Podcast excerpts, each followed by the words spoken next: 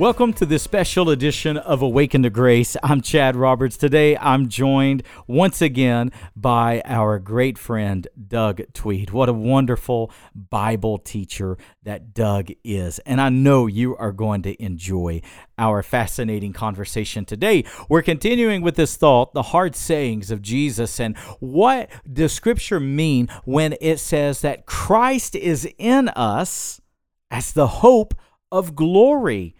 Doug's going to explain that today, and I can't wait to share it with you.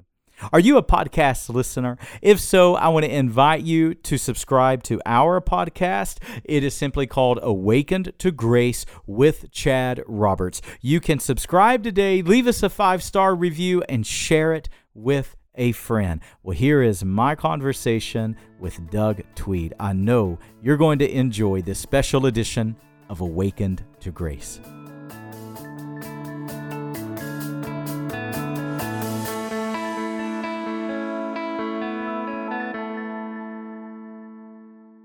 Pastor Doug, welcome back to the podcast today. I'm eager to hear what you have to share with us. Well, it is exciting to be here again with you, Chad. Thank you. And I'm excited beyond measure about this particular topic. As you and I were talking prior to going on the air, this idea of what it means to be a part of the body of Christ and what is the body of Christ that we're a part of. And our leaping off scripture for this from the book of Colossians chapter 1, if you will allow me, I'll read verses 24 through 28. I happen to be in an English Standard Version. Now I rejoice in my sufferings for your sake, Paul is speaking, and in my flesh I am filling up what is lacking in Christ's afflictions for the sake of his body, that is, the church, of which I became a minister according to the stewardship from God that was given to me for you, to make the word of God fully known, the mystery hidden for ages and generations, but now revealed to his saints. To them God chose to make known how great among the Gentiles are the riches of the glory of this mystery, which is Christ in you, the hope of glory. Amen. Everywhere we proclaim, warning everyone and teaching everyone with all wisdom, that we may present everyone mature in Christ. Now, what I'd like to do, Chad, is before we get to the meat here of that verse, Christ in you, the hope of glory, is set the stage. Paul has expressed here that he is a minister to his body, the body of Christ. That is the church. And so we have two terms. The word church in the Greek, ekklesia, as we know, means called out ones or called out assembly, set apart ones. We could even call it the assembly of saints. And then the second term, which we're going to talk about at some length, is his body.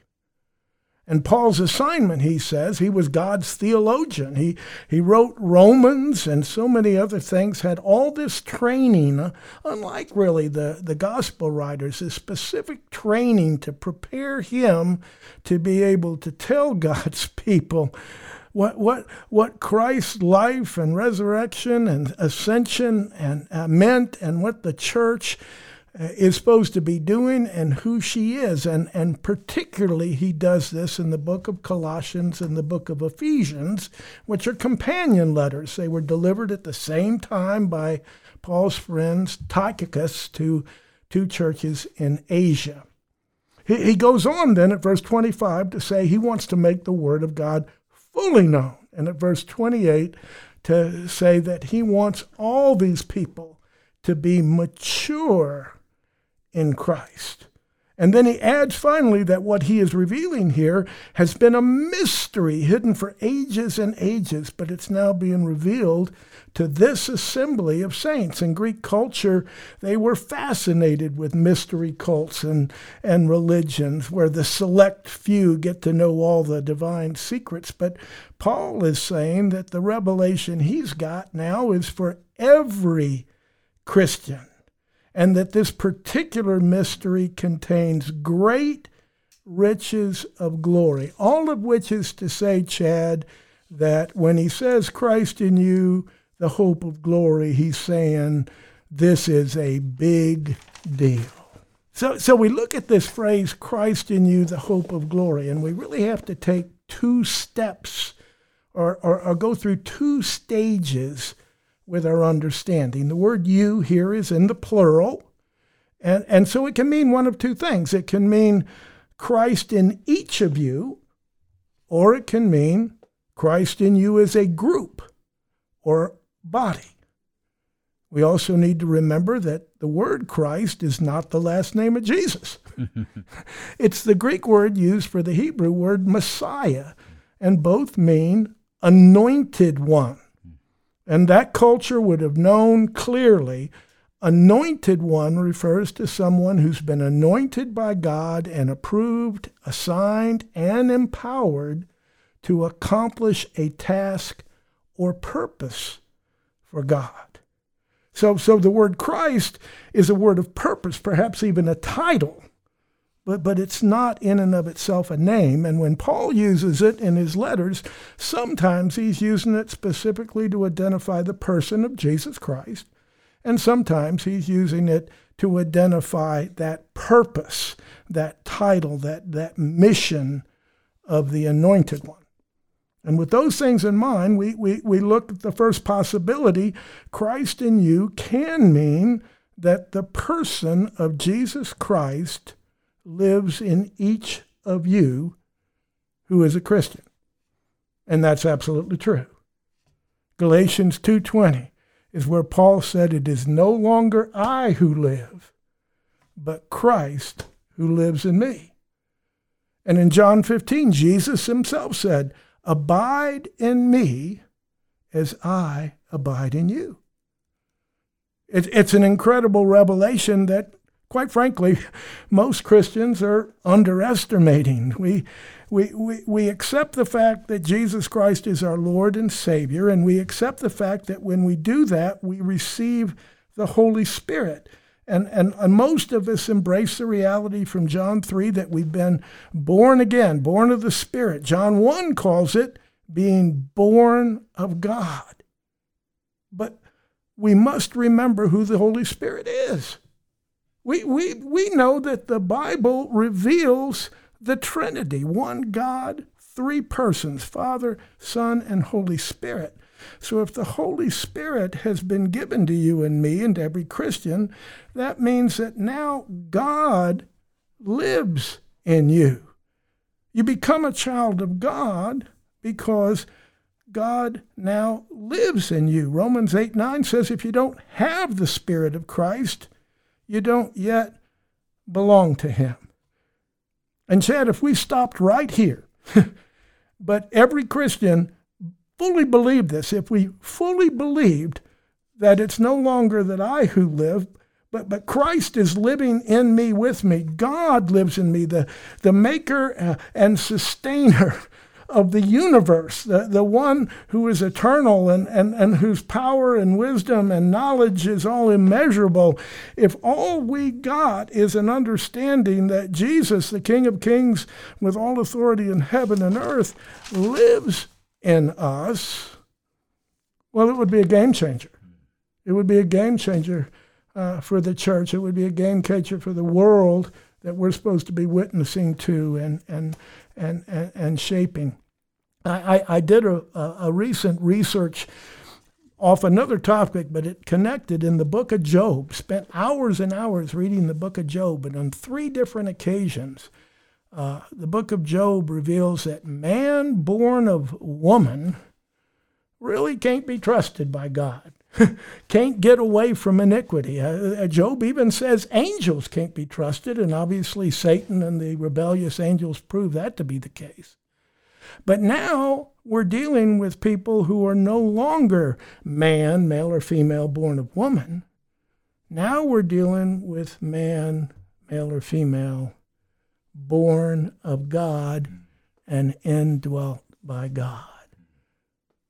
So Doug, you think, is that what Paul meant in Romans 1 when he says now there's neither male nor female, Jew nor Greek? Is that part of what that means? That is part of what it means. And when he says you're a new creation, okay, the old you was you, but no God inside you.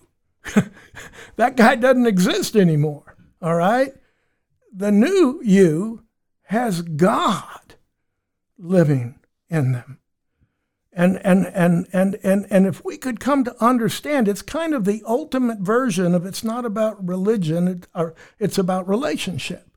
It's just we did not understand the depth and breadth and intimacy and power of the relationship that's being invited. I'm going to come live in you. My blood has washed away and covered your sins, and you have expressed your trust in me as your God and your Lord, so I'm going to come live in you. And now we can all say, he who lives in me is greater than he who lives in the world. Amen. What really blows my mind, as remarkable and wonderful as the revelation God lives in each of us is that there is a step two, there is a stage two. And it has to do with this concept of Christ in you, the hope of glory, where you is referring to the group, the body. And I think what we're going to find as we go through is that is where we find the hope of glory. We to understand that phrase, have to really look at the passage, Colossians 1:27, in the context of the whole message of Colossians and Ephesians. And a key is seeing that Christ in you is the hope of glory, so we have to understand what hope of glory means. Now, I think we should all recognize pretty easily that glory is not about us. It's not about individuals. It's not about people. All glory always goes to God. And Ephesians 4, where we're going to spend some time a little later as well, is where Paul tells us to live in a manner worthy of our calling, because we're one body, one spirit, and there's one hope to our calling. It goes on in those verses to talk of one Lord and one faith and one baptism and one God and Father of all, and all of that is part of this. But what we really want to hook on to here is the one hope of our calling, because that is our purpose. That is our goal. The one hope of our calling is the hope of glory, and that is the goal, our purpose of Christ. And then Paul tells us in Colossians and Ephesians what the goal or purpose of Christ is, that is this hope of glory. It is to reconcile or bring together all things in heaven and earth into Christ. I want you to think for a minute with me, Chad and Eric. In John 1, we had that incredible passage about Jesus. He is the Word. He was in the beginning with God, and he is God, and all things were created through him. And that's just amazing. That is actually a truth that is repeated in Colossians by Paul at chapter 1, verse 16. But we also know that through sin and rebellion, first by angels, by Satan, and then by mankind deceived by Satan, that everything got separated from God and everything got broken, and it needs to be restored. So now Jesus, the Son of God, the Word, is become Jesus, the Son of God, the Christ, the Anointed One, who is assigned to reconcile, recreate, redeem, repair all of the things in heaven and earth that had been broken and separated, so everything can be restored to him, for him, through him. And when we look elsewhere in Scripture to find what that would look like, we find Moses at Numbers 14:21, and the prophet Habakkuk at chapter 2, verse 14. And what do they say? They both say, one day all of the earth will be filled with the glory of God. When everything is reconciled back to Christ, in him, through him, and for him, then all the world will be filled with the glory of God. And that is the hope of glory. So, Pastor Doug, is this what Paul meant when he writes in 2 Corinthians that we are ministers of reconciliation? That's absolutely what he meant. When he talks about the hope of glory and this concept of Christ in his body being the step two that is the hope of glory, then we are dealing with the purpose of Christ now being brought about by Christ in this new paradigm where he's the head and we're the body. So in 2 Corinthians, it was in chapter 5, he says the ministry of reconciliation has been given to us. I might add, in John 20, Jesus said, as the Father sent me, so I'm sending you. The Father was in Jesus, and now Jesus is in us. And so we come to some scriptures that will really affirm that for us. And in Colossians 1:18, Paul states that Jesus is the head of the body, the firstborn of the dead. And we might think there of Jesus as the firstborn from the dead, and then we're the aftermath. He was the seed that died and was planted, the first of many sons and daughters. All of these images, the cornerstone is Jesus, the living stones being laid alongside the cornerstone to build the house for God. That's us. Hmm. And then Ephesians 2 kind of even makes that more apparent. There Paul says that God is bringing all Christians, Jew and Gentile, and he's reconciling all of them into one body as one household to be one temple and dwelling place for God. The first step in the reconciliation of all things is the reconciliation of the body to Christ. And as we become the body of Christ, then the head, Jesus Christ, uses his body in this new paradigm to continue the reconciliation of all other things. It's just staggering. Ephesians 4, we've already mentioned before, one body, one spirit, one hope to our calling. But now let's look really hard at Ephesians 4, verses 11 through 16. And if it's okay, I'm going to read this scripture, and then we're going to break it down, okay? Starting at verse 11.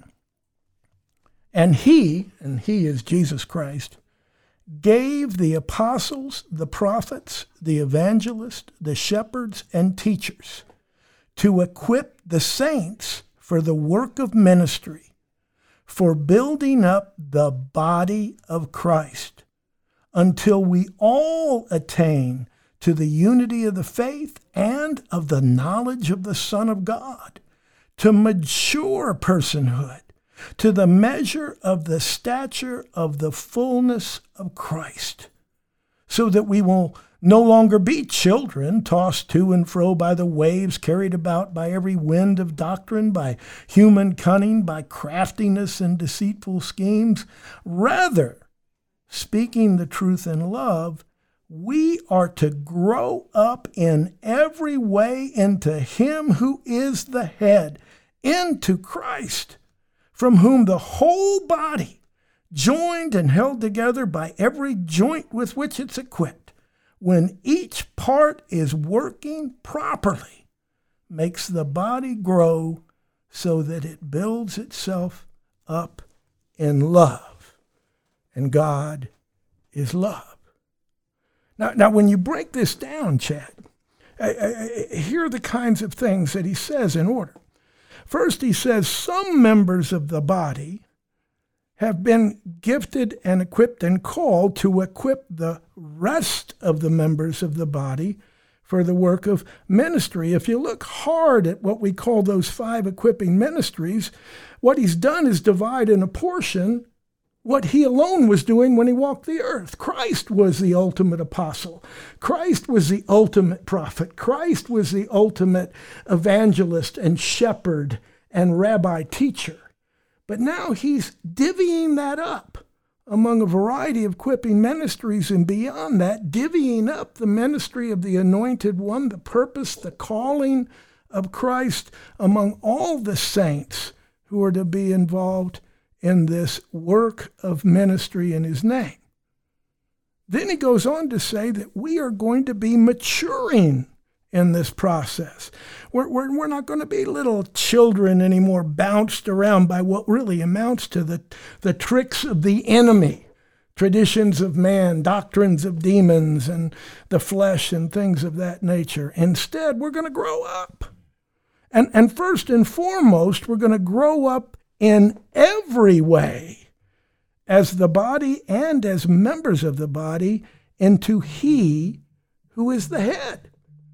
And he who is the head is Jesus. And where does he live? He lives in each of us. So the connection is there for us to be able to do that. And then he adds that when each member is working properly, in other words, we're all called, we all have tasks to do, we're all important, and when we are rightly joined together with each other, and that reminds us we're to be fully connected to Christ, but also rightly connected to each other. That's why unity of the Spirit and the bond of peace is so important, okay? Then we're going to be operating at a maturity that is actually measured by the stature. And the word stature there is a word that can mean a fullness, a completion, a fulfillment of the anointed one and his calling to bring about the reconciliation of all things. And if I can just add this, I'm bubbling over, so I'll just want to add this. What does it mean to be fully connected to Christ? Well, go to John. If Paul is the theologian for Jesus, well, John's the last word. You know, John's gospel was written decades after everybody else, and he had 40 years to live as a Spirit-filled, Spirit-transformed, Spirit-empowered, Spirit-led Christian. So his gospel teaches us more about the Holy Spirit than anyone, and he's the one that gives us the prayer of Jesus in John 17, that we would be one with Jesus in the same way that he was one with the Father when he walked the earth. That is fully connected. Doug, all that you're sharing from the scriptures here, boy, it's challenging me as not only as a pastor, but as a Christ follower myself. How far, I think, we get as the church, how far away from the original purpose of Christ.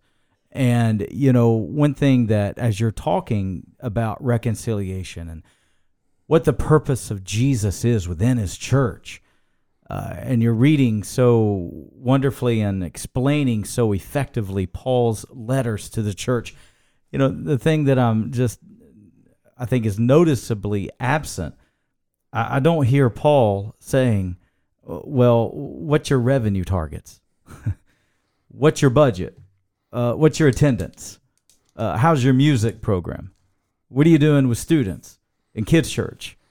All of these things that, yes, they're important, and yes, we measure them, but at the same time, are we so focused on them that we're missing what the purpose of the church is? And I think you're doing a great job at you're pulling my heart back to the balance of what Scripture says. No, we're to be growing to the full measure of the stature of Jesus. No, we are to present everyone mature in Christ. How? Through the ministry of reconciliation. Chad, this that you say about the ministry of reconciliation and the pursuit of the maturity of both individuals and the maturity of the church, the body of Christ as a whole, so important. Why we write our own mission statement sometimes confuses me. We've been told we're a people for his own possession, called to show forth and demonstrate and proclaim his excellencies. We're to be the household of prayer. We're to be the royal priesthood, and we're to be his witnesses, not just witnesses, but good witnesses, people who present him to the world. And all of that requires us to be mature in the Lord, obeying his first commandment to us as our head, love one another as I have loved you, to have this unity of the Spirit and to understand that there's great significance to why we've been left on the earth after we've been saved and God comes to live in us. Sometimes what I do is I look at the image when Christ walked the earth. One man, Jesus Christ, the Son of God, emptied of everything but filled with the Holy Spirit and all the fullness of God, one with the Father. And he declared in Luke 4, the Spirit of the Lord is upon me, and talks of bringing sight to the blind and freedom to the captives and deliverance to the oppressed and things of that wonderful nature. Well, the same Holy Spirit of God, presence of God, indwelling of God that anointed him now anoints us. And Jesus Christ walking the earth with two legs and two arms, but now ascended, becomes the head, and all of us who are his believers, his disciples, the children of God, become members of his new body, the body of Christ. It just blows my mind. In closing, I guess I want to do two things. First of all, I want to challenge us all to the importance of our role, our mission as the body. In John 5, Jesus said, I'm the vine and you are the branches. And we all understood that if branches are not connected to the vine, they can't grow fruit.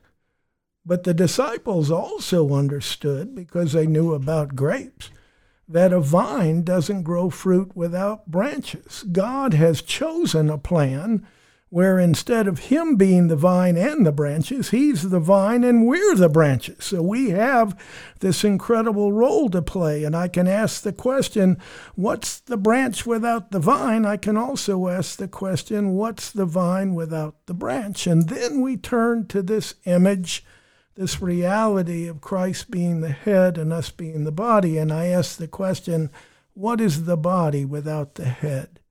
Without our awareness that Christ lives in us, each of us, so that Eric, Chad, I'm not only aware that he lives in me, I'm aware that he lives in you, and I treat you that way. And we work together. The second and very last, I promise, distinction that I want to make is this. We as modern people in America or elsewhere in this modern world, we're not unaccustomed to using the word body for a group of people. You know, a body of people can be a group of people with shared interest or shared views or shared goals or a shared leader or any combination like that, and there's lots of organizations that function that way, and a lot of people would say that most of the church operates in that way. And then when a body of people operating in that way are working well together, we might even say the body is a team. And like a football team or a basketball team or a baseball team, each is doing their part. In football, one's tackling and one's blocking and one's throwing the ball, one catching the ball, one running the ball, whatever the case may be. They're all working together for the shared goal with respect to the game that they're playing. And I think there's a lot of fruitful churches that are operating in that way. But when Paul brings up this image of the body, it sounds a great deal to me much more like a human body, not a bunch of people choosing just to cooperate with one another. But in my body, I have a head, and my head has a brain and a mind, and it is my mind and my brain that are directing and commanding the rest of my body, the members, my arms, my legs, everything else, to do what they do. And what is used for this is the nervous system that connects my mind and brain to all the other parts of my body. Well, Paul makes it very clear to us under the inspiration of the Holy Spirit that God now lives in us. And Christ is the head. The Holy Spirit lives in us. In John 16, Christ said, the Holy Spirit will not speak on his own. He will take what I have and give it to you. Jesus Christ and the Holy Spirit are one God, three persons. And so the head, Jesus Christ, uses the Holy Spirit, the person of the Holy Spirit who operates as a nervous system, to speak to every member of his body, just like my nervous system speaks to every member of my body. And then when my body's cooperating so that all the fingers are doing the same thing at the same time and I'm able to grip the mug or whatever the case may be, then we're operating the way we're supposed to operate. All of this is to say, Christ in us, the Anointed One, in the body of Christ, with Jesus Christ as the head of the body. That's the hope of glory of Colossians 1:27. That's the plan that God has to bring about the reconciliation of all things on heaven and on earth. The details of how he accomplishes that way beyond my pay grade. But he can be trusted, and we need to embrace the reality. God lives in me, and God lives in you. And the same God, the same Holy Spirit, the same Lord, the same Father is for both of us. And we need to be operating fully connected, one with him, one with each other. Under his leadership, we can change the world around. I just want to thank you so much, Chad and Eric, for allowing me to come back. I'm just so excited about this topic, and there's still so much to learn, and I'm going to appreciate everybody's feedback. But if it's okay with you, I'd like to close this with prayer, okay? Great. Wonderful Heavenly Father, wonderful Lord Jesus, wonderful Holy Spirit of the Lord, I speak of you, and that sense is three because you relate to us in all three wonderful ways. But we know you're one God. We know that you're one Lord, and you're our God, and you're our Lord. And you sit on your throne in heaven. And Jesus, you're the name above every name with all authority in heaven and earth. And yet at the same time, by the truth of your word, we know you live in each of us. You're there and you're here. And we ask that you would help each of us and all of us to begin to live in that reality, the reality that our Lord Christ is inside us. Christ lives in me, and it's no longer I who live, but Christ in me, and I live for him. Allow that to be, God, the way we look at things and the way we live, and be glorified. Let your kingdom come, and your will be done in our lives, in our families, in our neighborhoods, in our cities, and our nation, and throughout the world, for the glory of Jesus Christ. Amen. If you enjoy the daily broadcast of Awakened to Grace, then I want to invite you to subscribe to our podcast. You can get our podcast wherever you get your favorite shows. Simply search Awaken to Grace Weekly Sermons.